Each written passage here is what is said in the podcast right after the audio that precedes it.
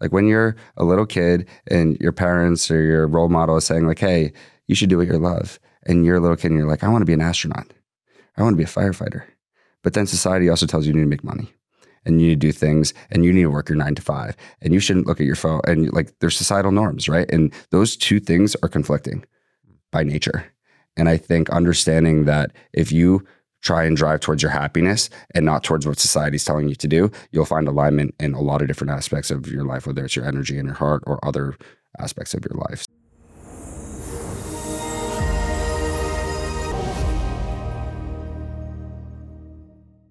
Tyler, thank you for coming on the podcast. Thanks for having me. I'm stoked, as you know. There was uh there was when I met you for the first time, there was such a sincerity and a, a thoughtfulness, and you're reading a book about community while building a community. And there was just such a sense of, oh, this guy is really serious about what he's doing. And there was a real genuineness about you. And it all struck me in that moment when I'm, me, you, and Matt Choi had breakfast together. So thank you for coming on the podcast. I'm really honored and grateful. I'm honored that you asked me. I've like I've been listening to yourself since, since we met, and you're profound and you're very well connected with your mind, body, and soul, as we were talking about before we started recording. And I'm excited to dive into it. So, take me through your running journey. How did this begin? Because before it can impact people, it first has to impact you. Yeah, that's a great question. So, I started running post college. When I was in college, I was not an athlete whatsoever. I was partying, having fun. In high school, I was doing all the team sports, and I missed that outlet of having connection with friends around a shared goal. And in college, I didn't have that. And then once I started running, I was doing it solo.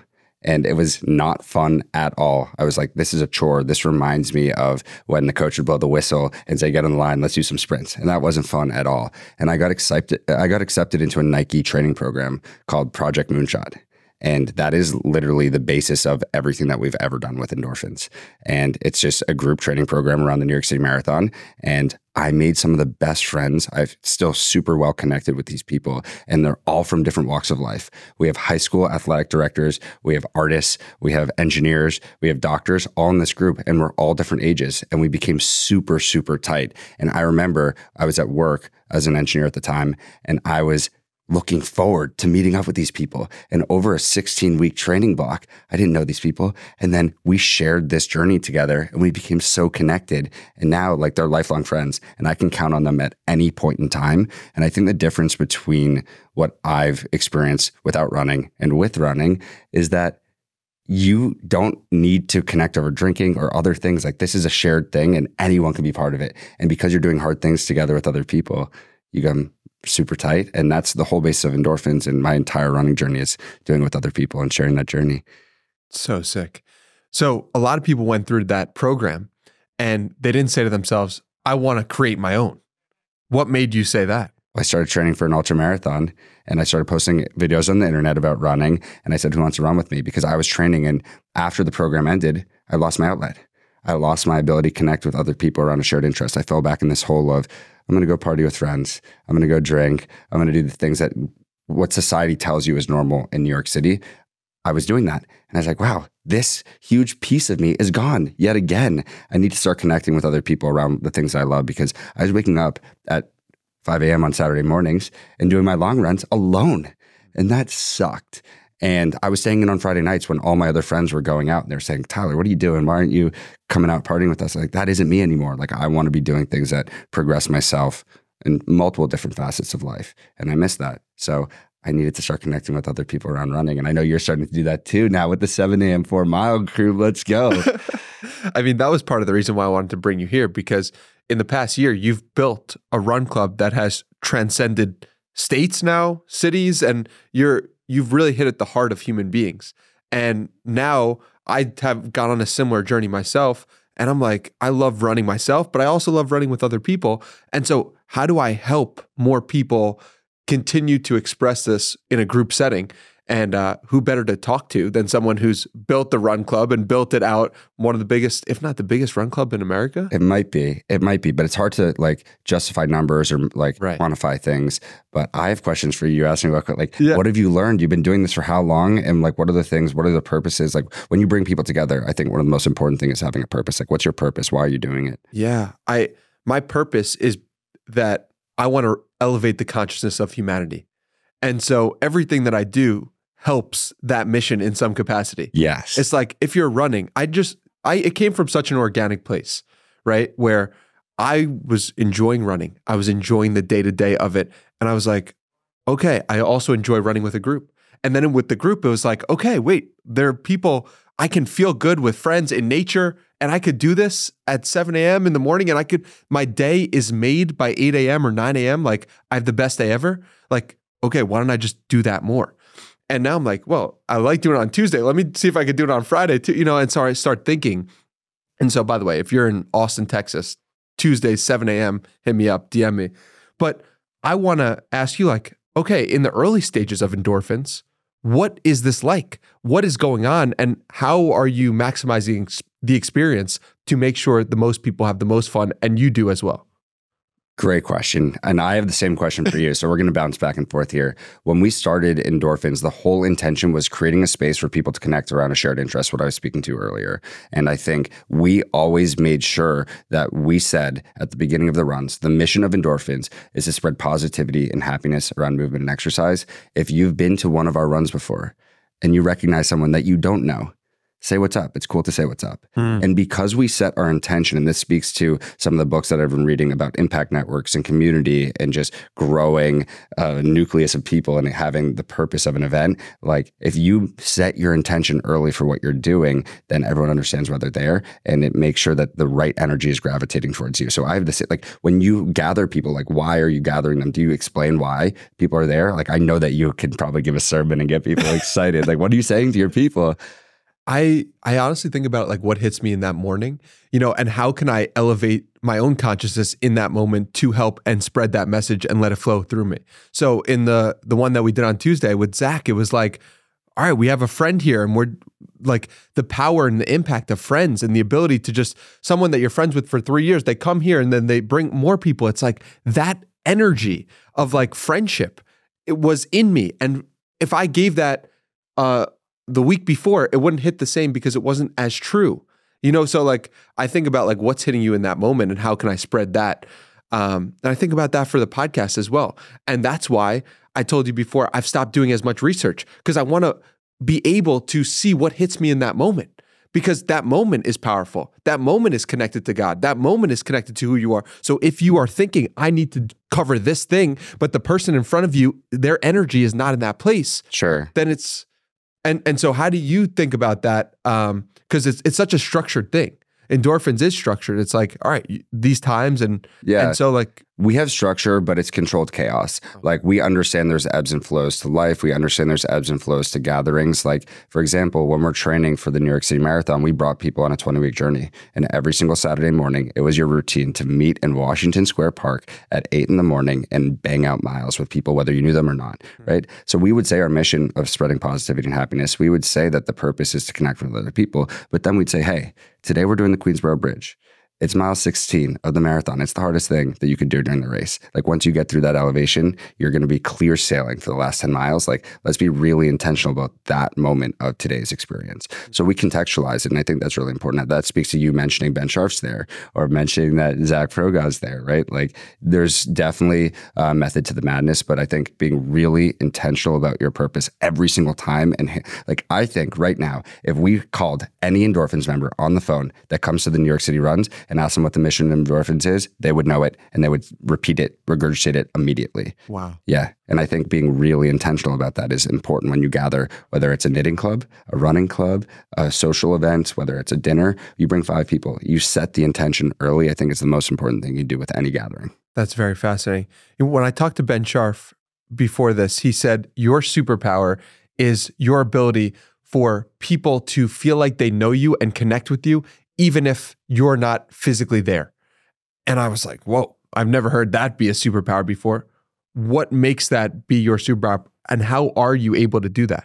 That's interesting. I wouldn't have thought that is my superpower, but I like also, I think that is a superpower. And I wasn't reflective enough on that skill of mine. I think being genuine, and like we spoke about this before we were rolling, that like it's about being genuine and being some relatable with people, right? Hey, I understand what you're going through. Like, I'm excited to share this experience with you and say that to every single person, uh, whether it's those words or a different way of connecting. But I think showing people that you're there and being genuine and that you're just like them is the most important thing. And you can do that through a camera today, whether it's posting on TikTok or Instagram, or you can do that one on one. And if you give people exactly who you are, whether it's the person behind a cash register or your server or a friend sitting on the couch when we're recording a podcast, people can feel that. And I think that speaks to energy. And I know we can go deep there of just like understanding what energy you put into the world will be sent back to you. And that's the basis of endorphins too. Like we don't tell people to come. Mm. I really don't like the idea of being like, yo, you should come. A lot of my friends from life have not been to an endorphins experience because I've never asked them to come. But if they needed it, if they wanted to be there, they would be. And I think that also speaks to why we don't like to collaborate with some of the big brands sometimes. We don't like to bring our experience into someone else's world because we can't control that experience, right? But we know that if we have people coming for the right reasons, we can control that experience, whether it's 10 people or 1,000 people. And that's the power of what we're doing, I think. How do you figure out which collaborations to take? That's a really good question, and we can go really, really deep here. I think stability is a huge uh, thing top of mind for endorphins right now. Is like we have a, a group in Austin, and they're awesome, and they're super consistent. And I think in different markets, there's different ways to bring people into our world. And every local culture is different. And Vicky and I are going around on a tour right now to all of our endorphin cities, checking in with them. And we're learning so much about the local cultures. So it's hard to say a collaboration in Austin would be the same uh, benefit to Boston or New York. And the groups are have different dynamics and different people and different leaders and being genuine with those people and understanding who they are and what the city is like. You have to tap into it. And we listen to the leaders of our group. The whole entire basis of endorphins is it's community led and we listen. I'm a software engineer. Before we code anything, you ask the user what you want built and then you make it happen. Same thing with endorphins. It'd be silly for me to say a Nike collaboration makes sense in Austin without listening to Mike Zacco who's or Michaela Bassi, who are our leaders here, without tapping into them first. So it's a hard to it's a really hard question to answer. What collaborations collaborations make sense? Which collaborations have you done already in New York that you're like this makes sense and we go forward with this? What makes for an, an absolute yes? Yeah. So here's a collaboration that we did in five cities the past couple weeks. Um, it's with Outdoor Voices a global brand. Their whole thing is about how endorphins make you happy. So there's one thing, and like our brand is totally aligned with theirs. But also, it was an opportunity for five cities to host a retail run out of their storefronts. And our leaders got to lead that experience. And despite being in different places, we all ran at the same time and ran a turkey trot together. And all of our leaders got to benefit from that because they had a platform. They got to speak in front of thousands of people across the country and preach the mission of not only outdoor voices but endorphins. And then they received discounts to product and they received gear and that was like a no-brainer. And then we made media about the experience and it was awesome. And it was super connected and i hate the idea of doing one-off collaborations. I love the like continuity across all of our chapters. We're in nine cities and if we could do a partnership that touched all nine of our endorphins chapters that's true integration and true continuity and that one made perfect sense because they were in five of our cities, and that's hard to find. But that was a really cool one. Wow, yeah that that sounds cool. And the being in nine cities or being having nine chapters of endorphins when just last year it was like just an idea. It wasn't even an idea. It was something that I didn't really want to do. Wow. I think it was a personal calling. I think it was something that was speaking to me that like I feel and we've talked about this in the past too about aligning your energy and heart that's deeply connected to why I'm doing this. And I think why endorphins is existing today. Like, this is my personal calling to bring people together. And I think that's my superpower. Your personal calling. Yeah. How does someone get closer to understanding their own personal calling? I think you have to be really, really connected to who you are and your identity. And it's really difficult. And I know you're someone that's super connected to your soul and your being. I journal every single day. I've been bad on this trip. I've missed a few days. Okay. We've been grinding. We're at the conference and we're meeting a lot of people. And we had an issue with our app the other day where it sent a message out to a thousand people. So I'm on the app responding to everyone. But I think you have to be really, really self connected to who you are and your being in order to understand how to align your energy with your heart. And for me, before I was doing endorphins, I was in finance. And before that, I was an engineer and I was doing things that I was spending all of my energy. I was spending energy. I wasn't receiving energy, right? And it wasn't connected to my passion, which was running. And once I connected the two and allowed myself to connect other people, which I think is my true, like, my true superpower, I feel like I had my personal calling to bring people together around the shared sport and shared interest. And it's amazing. What if someone says to themselves, I don't feel like I have a personal interest. I don't I don't think I have something that lights up my soul. I don't think I have that. Yeah, um, that's a great great question and I don't have the answer, but what I can say is society tells us that we should do what we love. That's what society says. Like when you're a little kid and your parents or your role model is saying like, "Hey, you should do what you love." And you're a little kid and you're like, "I want to be an astronaut. I want to be a firefighter." But then society also tells you you need to make money and you need to do things and you need to work your nine to five and you shouldn't look at your phone and like there's societal norms, right? And those two things are conflicting by nature. And I think understanding that if you try and drive towards your happiness and not towards what society's telling you to do, you'll find alignment in a lot of different aspects of your life, whether it's your energy and your heart or other aspects of your life. So it's really difficult to identify that. And I spent so much time of my life trying to build a business or trying to help support other businesses. And I tried to build a construction credit card business, a technology business, and I had no passion for construction. When was that? This was a few years before I started endorphins. And it was great because it led me on my journey and I learned so many foundational skills. I was coding, I was meeting with investors. It was a really like awesome experience, but I don't have any passion for construction. I would have been putting all my energy into something that would have been like I was spending my energy. And now I wake up every single day and I'm working around the clock, but it doesn't feel like work. And that's that alignment, right? So that's my personal calling. Yeah. And how do you what what's the stated mission of endorphins? The mission of endorphins is spread positivity and happiness through movement and exercise. There's a lot of intentionality in those words, and we spend a lot of time workshopping that. And like I live it and breathe it, which is also a cool thing because that's that's my personal calling. Yeah. Spread positivity and happiness through movement and exercise. Yeah. So what do you do then when you get injured and you can't through movement? You can't find positivity and happiness through movement. You know, someone else asked me this earlier today, um, and at first I was confused. I didn't know what to do. Well, you got injured. I got injured. So for context, I ran 14 marathons the first half this year. And I was posting them about, about, them on TikTok, and I think that was one of the basis of why endorphins grew um, in the early days. And now I don't really post much running content on the internet because I can't run. But I realize you can spread positivity and happiness without being able to run. It's movement and exercise. it's not running, uh-huh. right? And that's part of the intentionality behind the mission statement. Is it's bigger than running. Like what Vicky and I like to say, and all the team members that are city leads and ambassadors of endorphins, is more than a feeling. It's more than a good feeling after a run. I understand that running is a vehicle, but I understand that the mission is connecting people. Mm. And we're in a world right now where people are stuck in their apartments, they're stuck on their phones. They're working from home. We have depression and anxiety rates through the roof. We have loneliness metrics that we can index that show that people have less friends. Yeah. We're the new age bar we're the new way for people to connect. And if you speak back to or think back to what I was talking about about college, like that was friendship based off proximity, not friendship based off of interest. And now we're able to connect people like high school teachers and artists and creatives and engineers and people in finance, all different walks of life, but they have a shared common bond. They have a single thread. And when you can put those people together, that's the mission. And yeah, I love it. It makes me so happy. And I live it. I get to live it. What makes it different than any other run club? Yeah, I spent a lot of time thinking about this too. Inherently, it's the same. I would say that we're so connected to our mission and that we, everyone says they want to be an inclusive run club. Everyone wants to create an inclusive experience. You know, you're doing it like we're so intentional. And I've said it maybe four times now. Like we preach the mission, we live the mission, and then we also actually create an inclusive space where people feel welcome. And we say, we don't say this is about making friends. Nobody wants to hear that.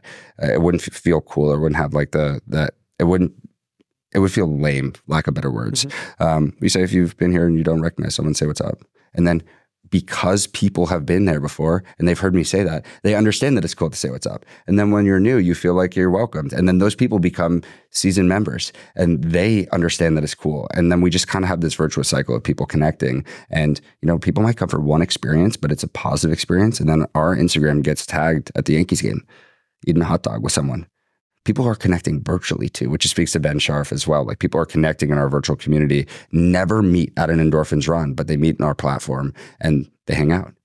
And it's crazy. And that's my impact. That's like my most fulfilling driver when I see people connecting. And I want to ask you this too. Like, how does it feel when you have your experiences that you put on, you see people connecting after? What does that feel like for you? I mean, it's so cool because you realize that two people who never would have met now met because of you. Yes. And they're grabbing coffee and they're they're building their own world like when two people interact with each other, that is a world in and of itself. Yes. And when you see so many of those different worlds interact and build, it's like, wow, you are you are the world builder in the sense, and you are the one in charge of making sure that's a good experience for people.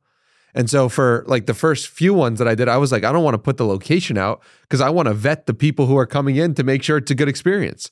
You know, and I, I want to make sure that if I'm if someone's coming to this, it's I say like this person should come. And I every person that asked for the address, I I gave it to, but I was like, I just wanted to make sure.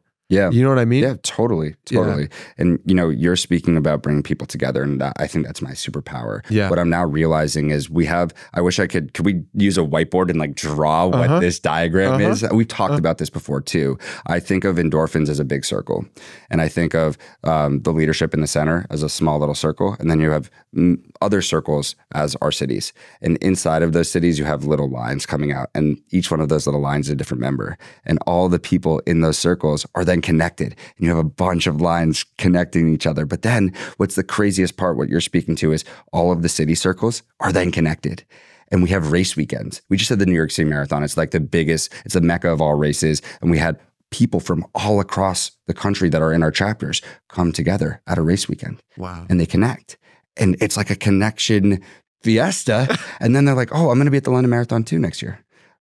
And then they stay connected and they meet once. But because they're all bought into the mission of what we're doing, when they see someone wearing one of our hats or one of our shirts at an expo, they go up to each other and say, "Hey, what's up? Like, what other brand? Nike. If someone's wearing a Nike shirt, are you going to go up to them and be like, "Hey, you, you're wearing Nike too?" No way, because it's just something people believe in, and we're creating a deep connection with people. So that's how I would kind of visualize what we're doing and what you're speaking to too of this connection. It's a connection fiesta, and you're you're at the center of it, right? You Yeah. get to bring these worlds together, and it's so crazy. It's hard to fathom. It's hard to understand. But I think now that we've been doing it for just about a year, like we're starting to really be able to understand and visualize it and feel it. Yeah. What does the practicality look like of the connections? The practicality, Yeah. reword that, rephrase that. Like I, I want to be really intentional with my response, but like, what do you mean? Like, how does somebody actually create the the vehicles where you have people in different cities to connect? Like, is it through a group chat? Is it through uh, like a Facebook group? Like, what? That's what I meant by Yeah, practicality. I, I would say we have um, three verticals of connection. Um, one is media. You get to be seen in content, and we're posting content constantly. And Vicky, who's here, can we turn the camera on Vicky? Um, Vicky's been mentioned a lot. I yeah. feel like we should we should uh, yeah, talk about in. Vicky. Yeah, well, definitely. Um, we have content that's being produced at a high scale. Um, a lot of media being put out about our different chapters. It's a connection point because it's education and people see themselves in the content. But then, for example, this is one of the coolest things I've ever seen, like felt as endorphins leader, is our DC group started doing ice cream runs. Mm. Simple, right? We're going to go for a run. Instead of going to the bar, we want to grab ice cream. Then our Boston group said, wait, they're doing that? I, we want to go for ice cream. And now we have global ice cream runs, whatever the hell that means. We have like everyone in all of our cities go get ice cream, right? That's a point of connection. You feel like connected virtually. Maybe that's speaking to Ben Sharp. Maybe it's something I didn't realize. Maybe it is an awesome thing, a superpowered virtual connection, right? But then we also have a forum uh, that almost acts like Reddit for running. You need to be on there for your own personal running journey because there's access to coaches for free, Hmm. access to physical therapists for free, access to like serious ultra runners for free. And it's a forum and people connect about running, Q&As, strength coaching, like whatever you want, you can post it. And I guarantee you, we post something now, we're done with this podcast, you have five answers. This is an endorphin specific Yeah, running. it's on Reddit? our our website. Yeah, we've uh, partnered with a uh, another service to pro- like um, a community provider to to build this community. Yeah, Cool. virtually. So it's a virtual connection. So the first one's media online, and then the second thing is virtual, where actually people nodes of that network. If we could draw that diagram or visualize it, we have all these different like dots. They're all able to connect again virtually. Like someone can see in their pro, uh, in their profile that they're from Austin, and then they can see someone that's in DC, and they can be talking about the same ultra marathon that they're running together, and they've never met. Wow. And, virtual connection. and everyone has to set up their own profile? Yeah, it's a it's an account. Um, or you don't need an account to see what's going on, but if you want to interact with other people, you need to make an account. It's super simple. It's like any website or any app. Um, so and that, it's hosted on your website. yeah, it's called Circle. It's a community platform, but then it's a white labeled. Like it's on our domain name. Um, and so that's virtual connection. Mm-hmm. But then the craziest thing is, what brands or businesses or groups then meet in person? Yes. And that just amplifies it, puts fuel on the fire in terms of what the connection can actually provide because you can put a face to a name, right? Like everyone's used to media, everyone sees like your videos and they feel connected to you to some extent. And then you might be able to connect on Instagram, DMs or whatever and have a virtual connection. But then when you can meet in person, like I said in an email today, I'm an in person person. Let's book a train and I'll meet you in person and we'll grab coffee. Like that means the world to me as an individual. And I think it does. And that's a lost art in today's age because we're on Zoom and whatnot. But then people meet up in person.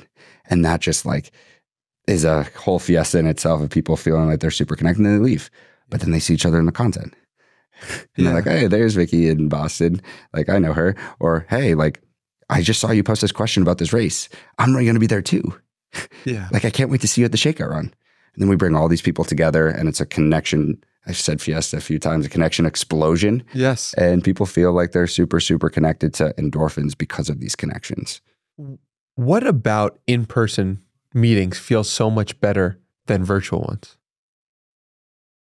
You get to know someone for who they are and you can see their mannerisms and how they actually i think there's an aura around people. You can see people smile without them smiling. You can feel it right?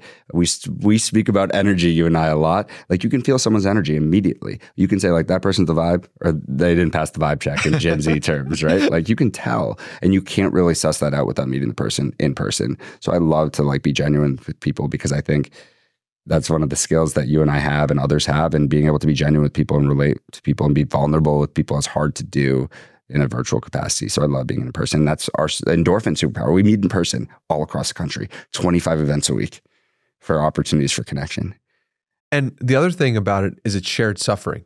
Whenever you share Yes. suffering with someone, you feel more connected to them. Yes, exactly. I mean, you're marathon training, and we're going to dive into that for sure, right? Like you go through hard things and you share that hardship with someone else, like you feel um, a bond without a doubt. Like one of the early days of endorphins, we hosted a 30 mile run. Hop in. 30 mile run. Yeah, 30 mile run. We called it the Endorphins 30. We all met up in Washington Square Park and we ran for 30 miles, but we shared our live location with the world. Anyone could hop in for one mile, anyone could hop in for 30 miles. Most people, because they were with the group, I've heard 10 plus people say it's the longest I've ever run. And I would have never done it had I not had the power of the group. And now these people have moved to other cities. I have a specific example in my head of a girl named Erica. She ran 17 miles that day, never had run like that before. What? That was in March. And we just hung out with her in Philly and she ran the Philly Marathon last weekend or two weekends ago. And she had people to her house that were also at that day, at that 30 mile run, never had met before. And now, nine months later, they're hanging out and running marathons together. That speaks to, that's like a great example of what the power of what we're doing is. People coming together, leaving to different cities, and then still feeling super connected because of that shared suffering. Wow. Crazy. Yeah, that's so cool, man. And it's crazy. Yeah, it it really is. And the fact that, you know, I'm sure many people in there have never they they didn't start running and then now they are running because of the community. Speaks I've seen that with my own run club where it's like the only reason they're running is for the community and now they're getting in better shape and now they're improving their life and now their every moment is infused with a little more love.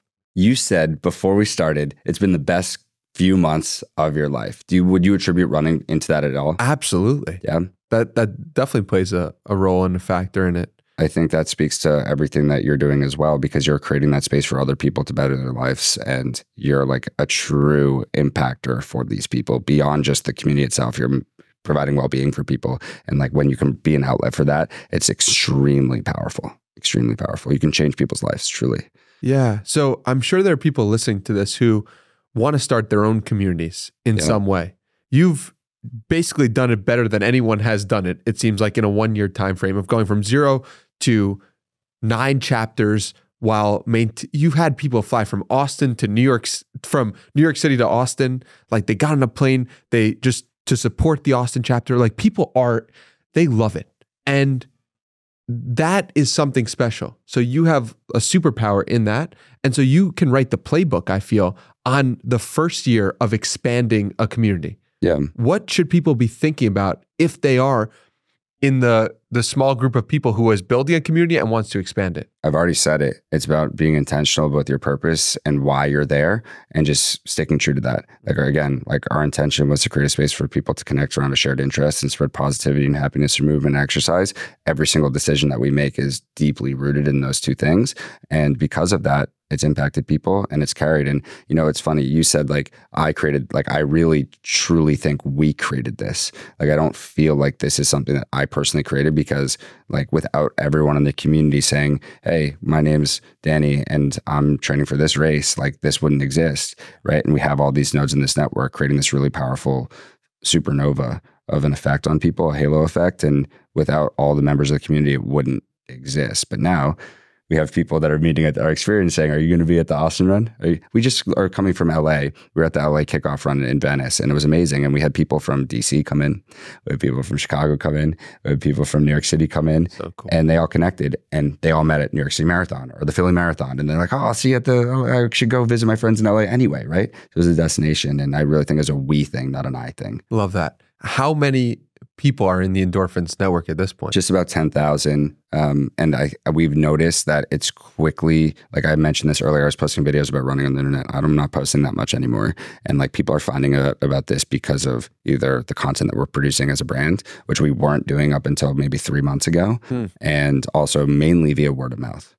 You know, you felt this. You have the best day ever. You go for a run early in the morning. You you might not be able to relate to this, but someone goes to their desk at their nine to five job and they're buzzing yeah. they're feeling amazing. And they go to the water cooler and, or grab coffee with one of their colleagues and they go, What's up with you? Why are you feeling so good? Like, what's up? Like, why, well, why are you like vibing so hard? I went to this run and like I met five new people that also like to run and none of you guys like to run. Like, I finally found my people, right? And then one of the people in the office would be like, Hey, I, I actually like to run too. Maybe I'll check it out. And it's a lot of word of mouth.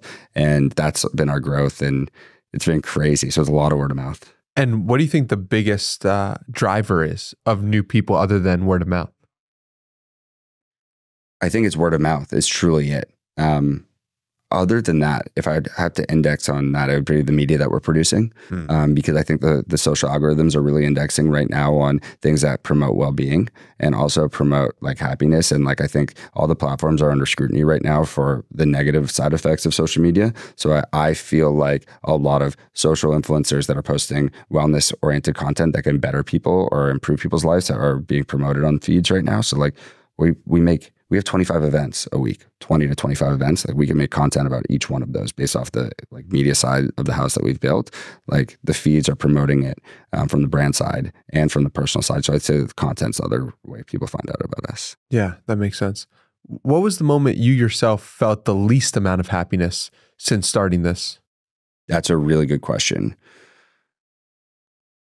It's a really really good question.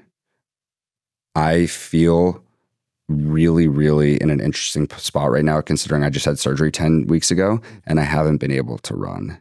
Um, and I would say, like, while I didn't feel happiness in moments during that time, I also had more reassurance than ever that what we're doing is the right thing for this world. For example, Chicago Marathon is one of our marquee moments in the year for anyone that likes to run marathons or run races. Or we have a huge chapter there. It's one of our largest cities, and we also had about 150 people in endorphins racing the Chicago Marathon. Think about that 150 people representing endorphins at the Chicago Marathon. And I had back surgery 12 days before.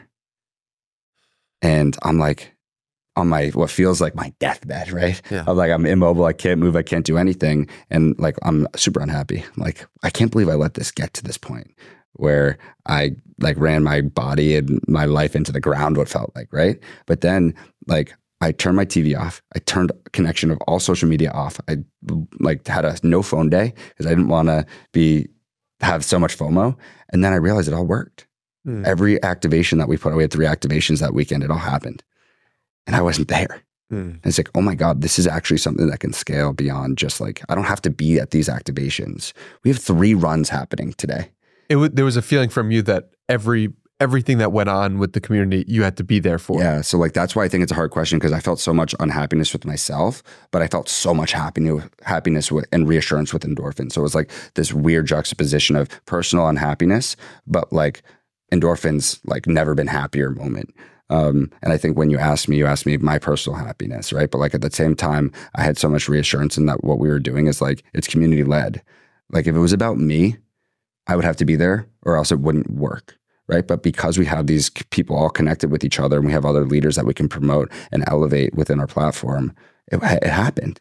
And I was like, oh my God, this is really crazy. Like we're hosting this many events. So it was like a weird, I was personally unhappy with myself, but super happy at the same time.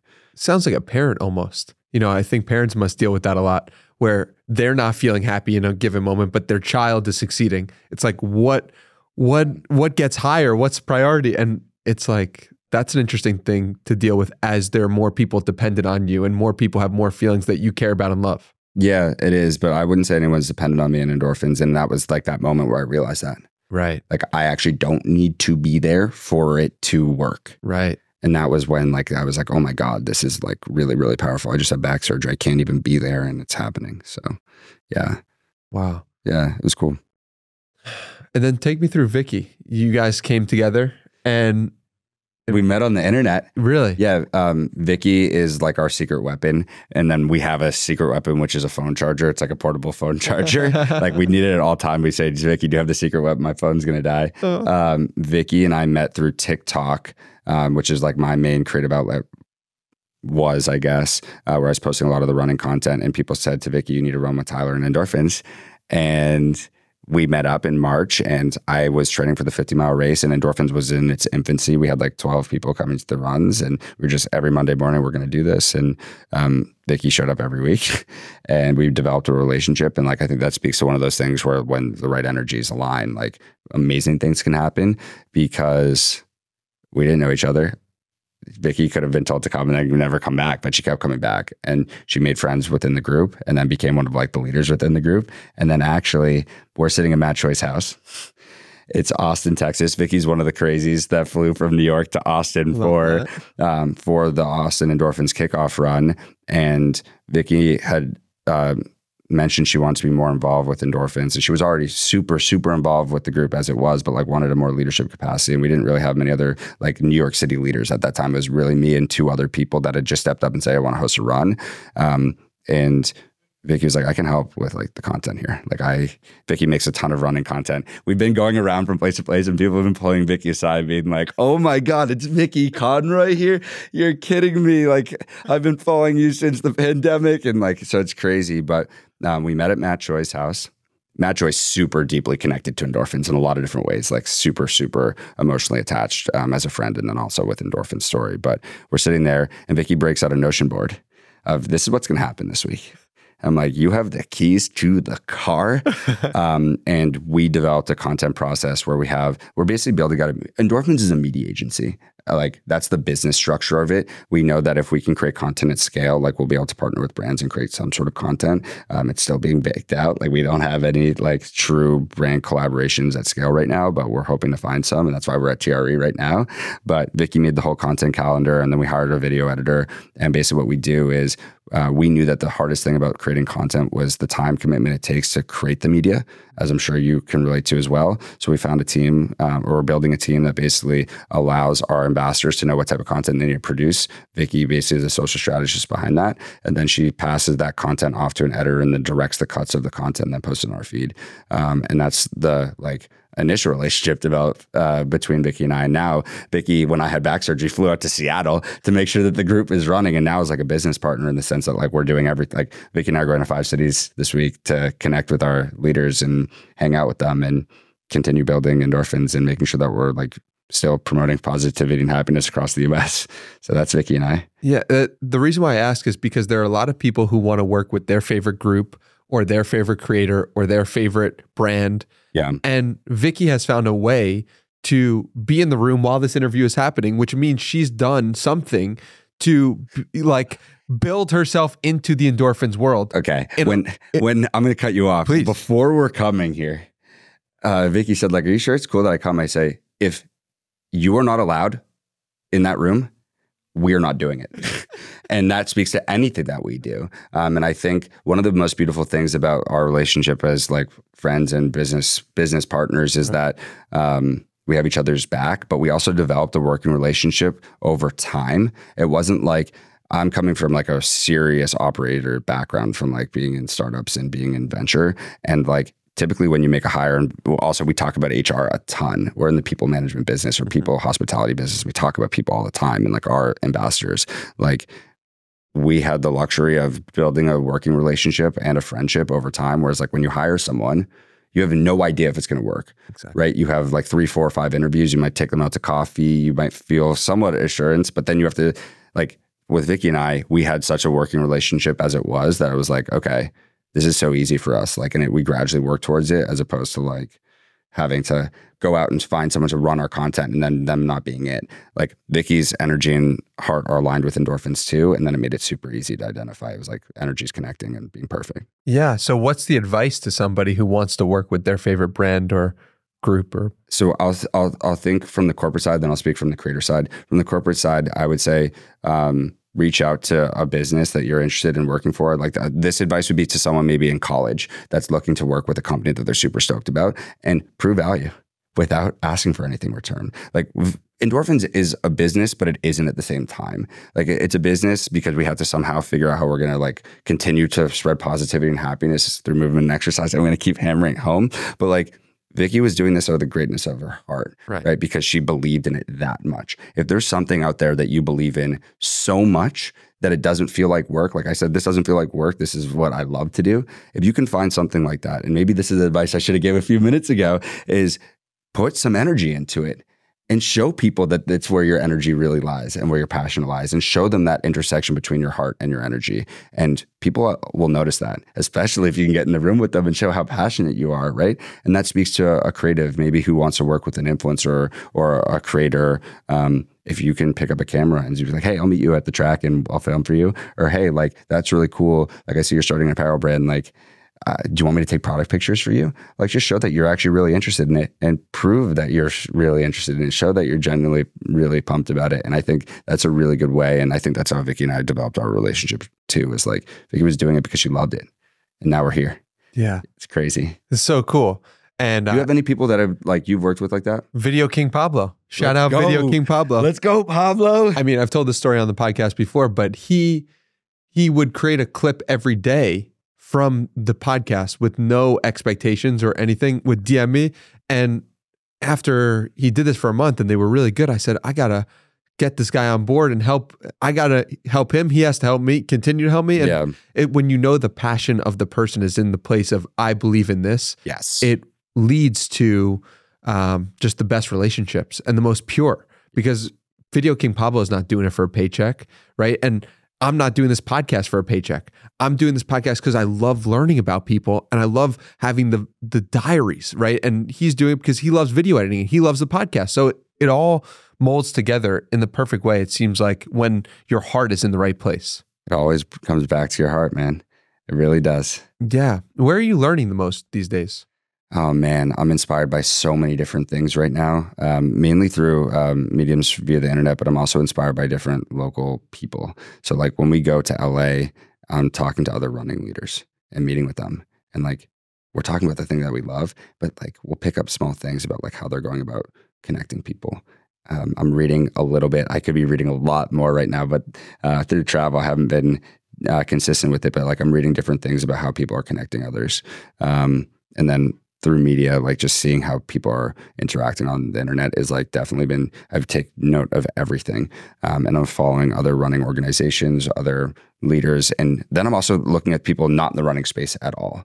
Like I think one of the truest forms of inspiration can come from things that don't necessarily um, have anything to do with what you're doing. And if you can pull from a different industry or a different market or a different thing that you can take from like a knitting club, right? Or Mhm. like people bring people together. Um, Tejas, who I know has been on this pod too, um, and Colt do like creator walks.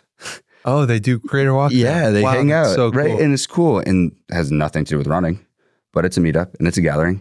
And I'm seeing how they're putting it together. I'm seeing what like ways they're communicating their meetups to other people and like if they're setting their intention and how they're setting their intention and then what's happening with the relationships after. And Tejas is like one of my closest friends at this point. Like we've connected really, really well. Um, and now he started running and um, he was one of the first endorphins athletes. We got him a bib for the New York City Marathon. Um, and now he's hooked on running too. So you got to talk to him about running. You guys will obviously vibe out on that, but like pulling from a lot of different places, whether they're running or not, and just trying to take one or two things and apply it to what we're doing with endorphins athletes, quote unquote, are there any actual endorphins no, athletes? No, no, no, no, no, no. Uh, but um, what would um, that look like? You know, members of our community are doing crazy things. Like crazy things. For example, like I consider Matt Choi a member of our community. He's not an endorphins athlete by any means. He's a Adidas, Nike, like he's an athlete. He's a good, like a very credible. Like he just ran the full length of Korea. Wild, right? Like we wow, have, man. We have a, a guy. His name's Paul Johnson you, you, this is someone that need, is an auto bid for this pod. Like auto bid he needs to be here. He is training right now. He's in the navy. He's training to run across the country. People have done it.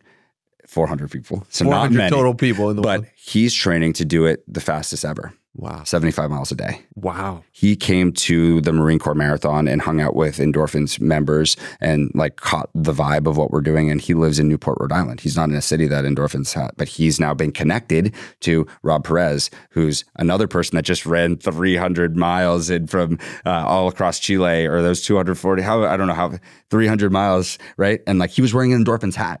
Wow. He's not an endorphins athlete. He's a bandit athlete. He's like a true like running athlete, but like he's where like he identifies with what we're doing. Paul, same thing. He's not an endorphin city, but met Rob, met Rob Dalto, who another ASICS athlete. And he comes to all of our events. He ran all six world majors marathons this year. He wore the endorphins hat through the New York City Marathon, right? Like Paul, back to Paul, he has did not live in any of these cities. He connected with our people and feels that that emotional connection. Now they're helping and they're probably chatting all the time. And I'm hearing stories of people chatting, and I'm like, "Are you two are still? That's crazy." And he wants to wear endorphins gear the entire way across the country. Why? I think he's emotionally connected to what we're doing, and he's also felt the impact of um, what we've not only done for him in a really short amount of time. We've known him for about a month now, um, but also felt the impact from Rob Perez, who's helping him with his media kit, and Rob Dalto, who's like another person that should probably be on this. He's he's building gels. Rob Dalto has also become one of my best friends. This is something we'll have to dive into too. Rob Dalto has become one of my best friends. We met at an endorphins event in Tokyo. We didn't know each other, and like I felt the benefit of my community because Rob and I are now best friends, right? Like I actually felt the benefit of it. And Paul and Rob are probably talking about nutrition across the country, right? Rob and I met in Tokyo. Um, three weeks later, we found ourselves in Colorado together, sleeping in a cot in this small little town called Antonito, 600 person town, meeting up with someone that we met on the internet that was running across the country. And we ran 35 miles with that individual t- that day and at elevation. And Rob and I didn't know each other three weeks prior. And now we're best friends. Like crazy, crazy, crazy, crazy. So, Paul Johnson, endorphins athlete, maybe. Probably not because we can't pay him anything. but I think that's a, like they they feel the impact of the connections. That's an endorphins athlete. It's a member. It's anyone in our community. Yeah. What what I sense from you is is just like a, a true love for human beings. How can someone go about building that love for human beings themselves? I want to first unpack that a little, like a yeah. true love for human beings.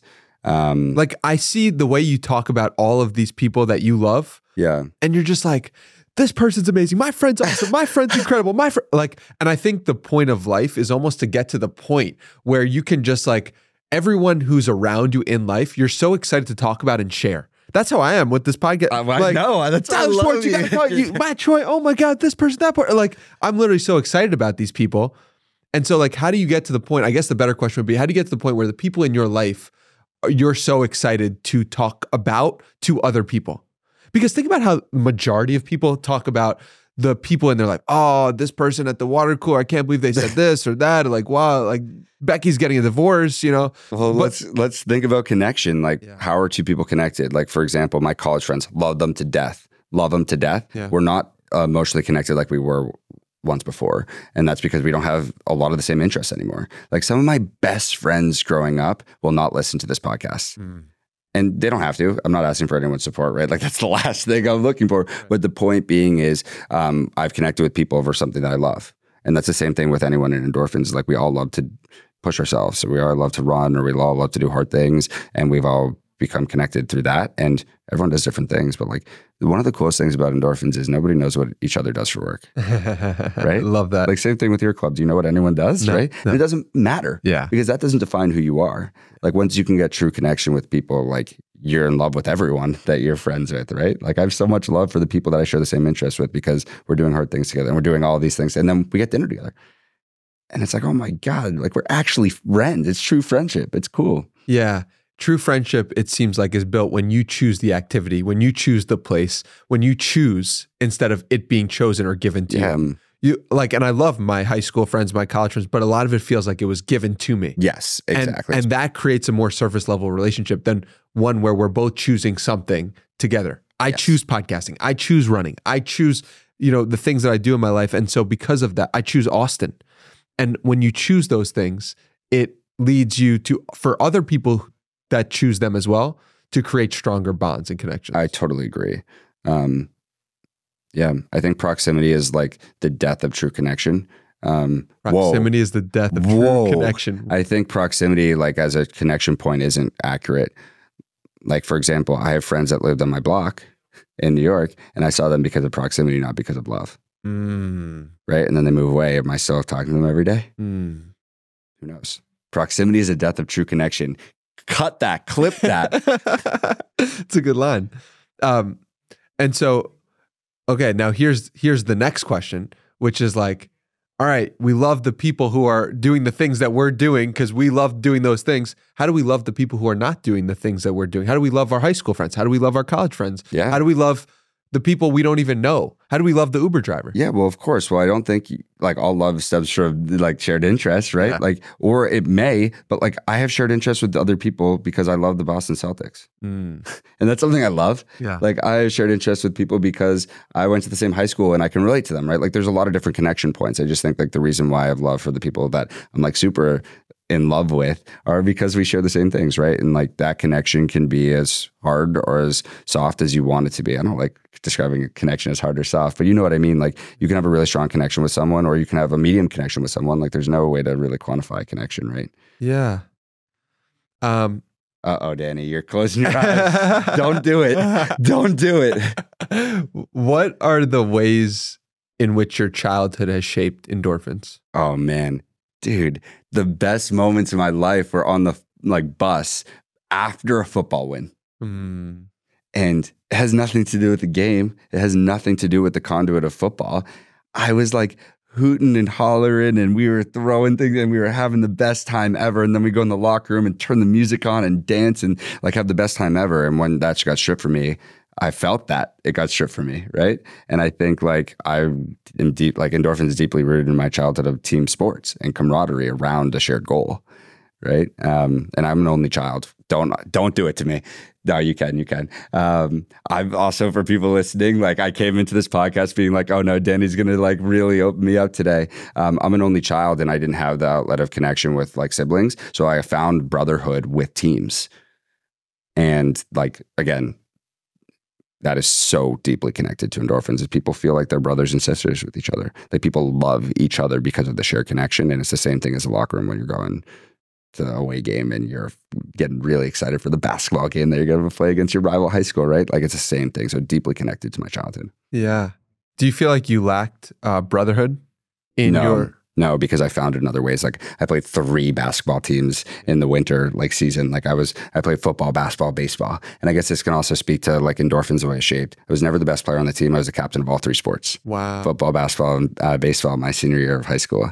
Um, and I think it spoke to the leadership style of being like a person, like being the locker room guy, Hmm. being the sixth man, being the guy on the bench, being like, all right, he just made a great play. Like, let's get excited. Right. Um, and like, that's, I'm a cheerleader for everyone in endorphins. Same thing. So it's that like leadership style of like being one of the people, not being like the best player, not being like everyone follow suit and do what I'm doing, right? Like just celebrating. We're trying to build cel- like a culture of celebration. Coach Stowe, Rebecca Stowe, who's the global marathon coach for Nike, is also the head coach of Endorphins. Crazy story how she's connected to Endorphins, but she's like preaching building a culture of celebration. Everyone should celebrate everyone. Let's celebrate all wins because running's an individual sport, but it isn't at the same time because you can celebrate each other's wins, right? Like I'm over here, yo, we got Memphis this weekend. How do we feel, baby? What's going on? Danny's running his first marathon. Let's go. Tell us about it. What's going on? Well, no, I'm feeling great, but I, I want to go into the celebration point, Okay, okay, uh, okay. which is just like, how do we become better at that skill? Because I, I it comes natural to you and me, yeah, I feel, but there are totally. but there are people who it doesn't come natural to who are listening to this. How can someone be a better celebrator of other Yeah. human beings? Okay, there's the analogy of like half glass full or half glass empty, right? Like there's a win in everything.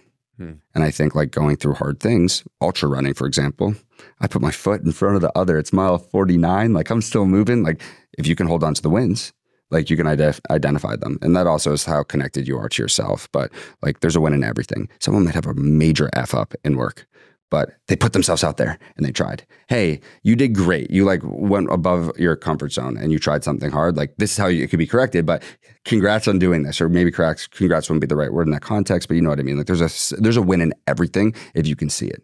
And I think it's like being aware of those wins. Opening yourself up to the possibility of winning Yeah, I think there's for everyone. there's a there's a win in every action. You got out of bed today.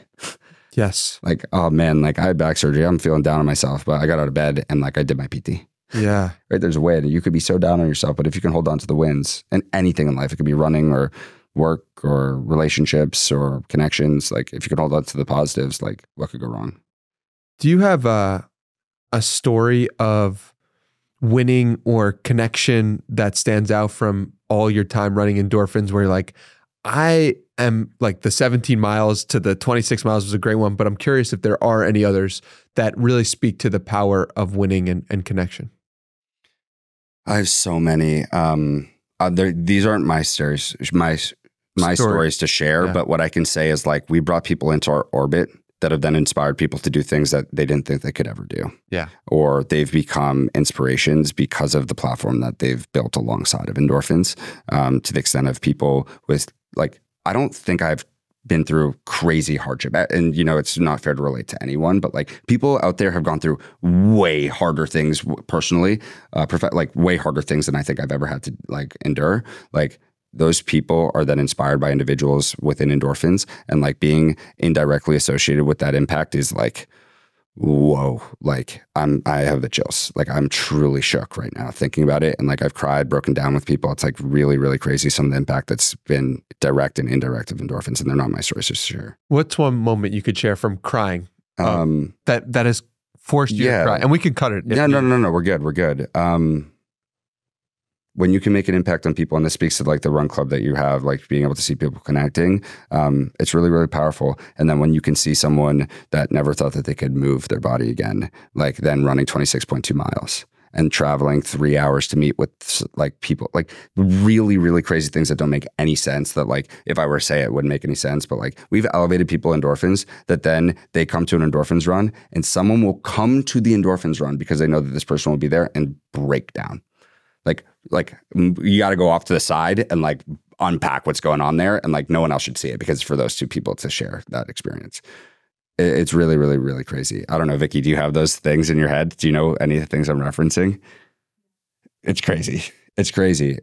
It, it very much feels like you have to be there to experience it. we say it all the time. Say it all the time. It's one of those things like you have to be there to experience it. That's why like same thing with being in person with people to be genuine. Like i don't try and ask anyone to come because they won't understand or like i have friends that come and they won't match the vibe right right you have to be there for the right reason to understand it and then when you do it's like oh my god what the hell's happening here Yeah. yeah Tapping into something greater.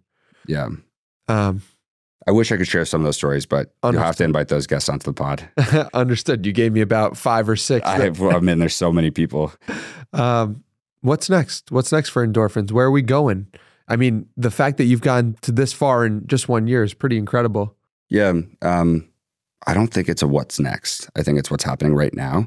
Um, you said it yourself again. Wow, Danny, come on, man. You said you better got to be more present with what's going on. Like, I think for us, like, we grew really fast and now it's like really making sure what we have is working. Yeah. And I think it is, but like stabilizing. Like I talked to all of our ambassadors. We have 25 leaders across the country that represent endorphins um, in their own right in their cities.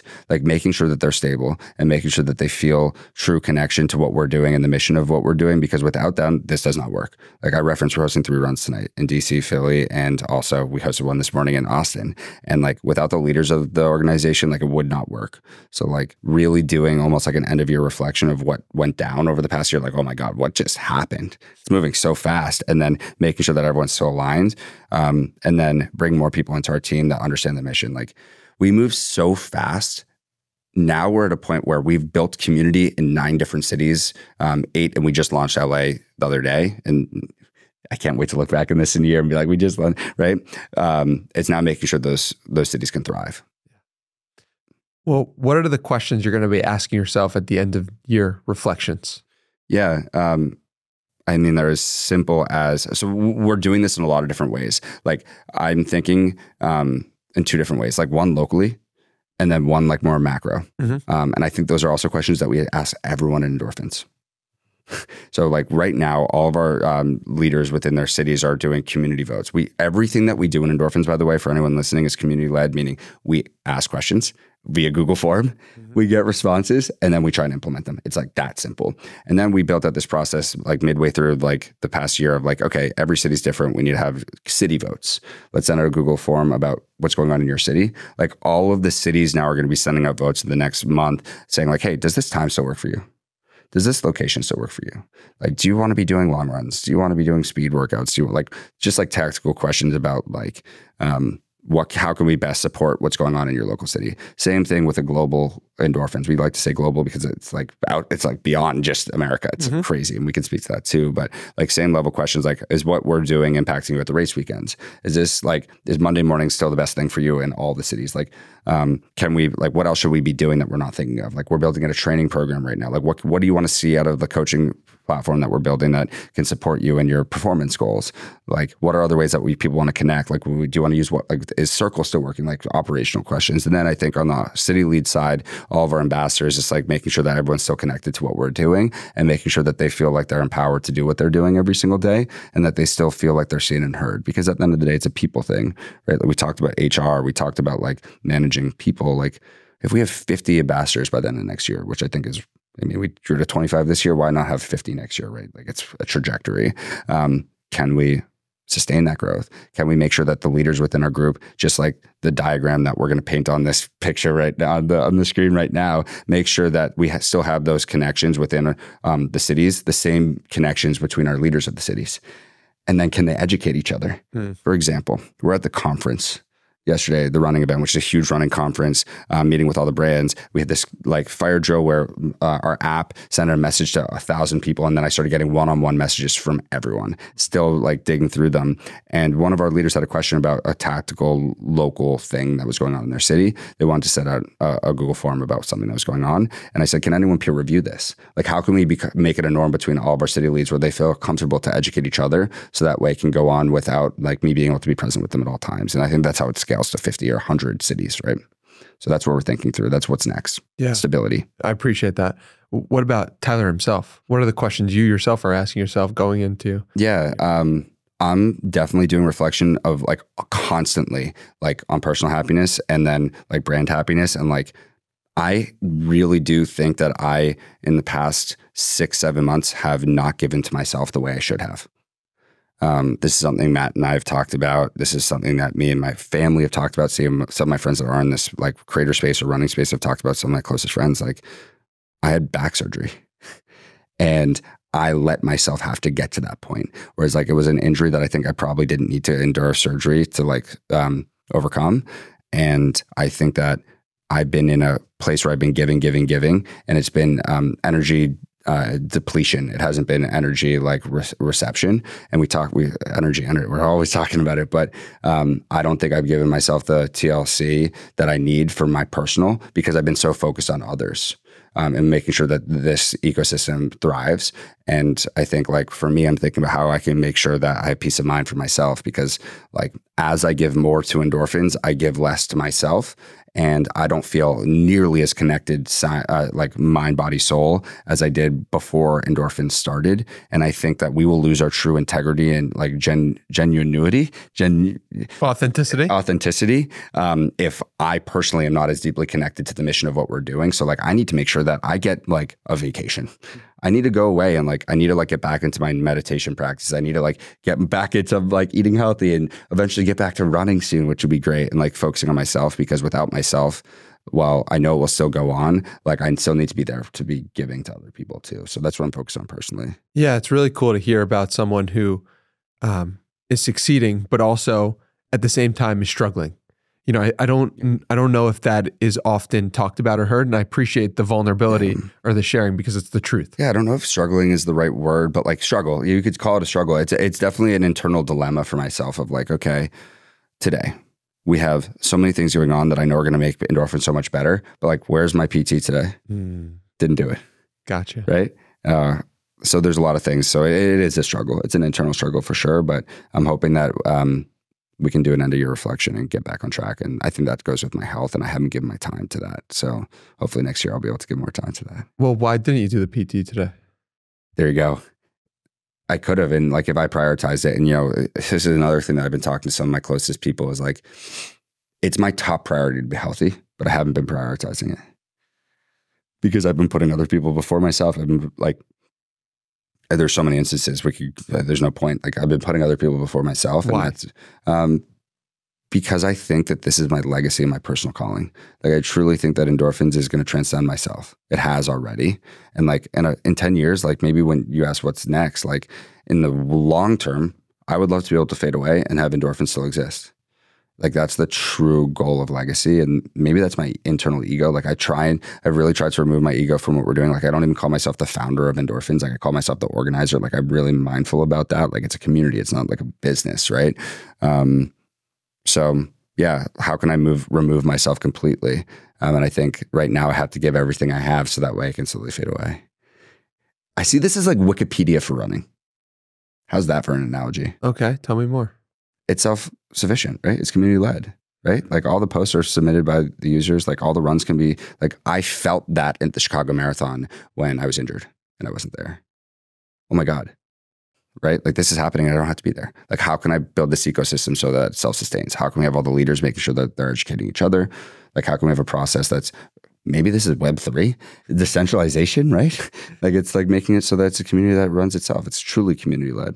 Have you studied Jimmy Wales at all? No, but I need to. Yeah, the founder of Wikipedia. I'll send you a podcast with him. Oh yeah, I need to. I need to. And and like he's You the spoke to him? no. We need. Is he still alive? If he is, I I think he is. Jimmy, if you're watching this, this is your seat next, buddy. I love that. Yeah. Um, dude, this has been such a fun. Like, I'm so grateful for you. I'm grateful for you too. I Like, love you, buddy. I yeah, really do. I love you too, man. You're you're an incredible soul, and I I feel that there's like even a, another another level to the love that you will spread uh, when you start giving it to yourself first. Amen. Amen. And I think that's the basis of where this started. Mm-hmm. And like that's why I'm super, super conscious of making sure that my personal integrity is matched with the brand's integrity. Because if it doesn't, then like you said, like a, it won't have as big of an impact. So It has to scale from you first, yeah. and then ripple to the rest. Yeah. And I think like we're still very closely aligned, but like I'm super mindful of okay, as I struggle more, like is that going to be felt by other people? Mhm. Who knows? Yeah. Well, I appreciate you for coming on, sharing your story, and sharing everything you're about. I like to end these podcasts with challenges. Okay. Challenge points to the place in your heart you think someone should take this conversation and actually do something with it Yeah. in their day to day life. Yeah. If there's something speaking to you inside, do it. Listen to your soul, listen to your heart. Like for me, I was struggling at a different point in my time about um, my love and where I was putting my energy. And like I really encourage people to try and think about what's what they really love to do and like listen to their heart about what they love to do and then invest more energy into that because society tells you you should invest your energy into things that don't make you happy like find the point of happiness for yourself and then invest your energy into it and then maybe it'll turn into something more um, people say they love to do things do it right that's what i challenge all of you listening to do Love that. Tyler, thank you so much for coming on the podcast. i want to give we- you a hug right now Yeah, yeah, yeah, yeah.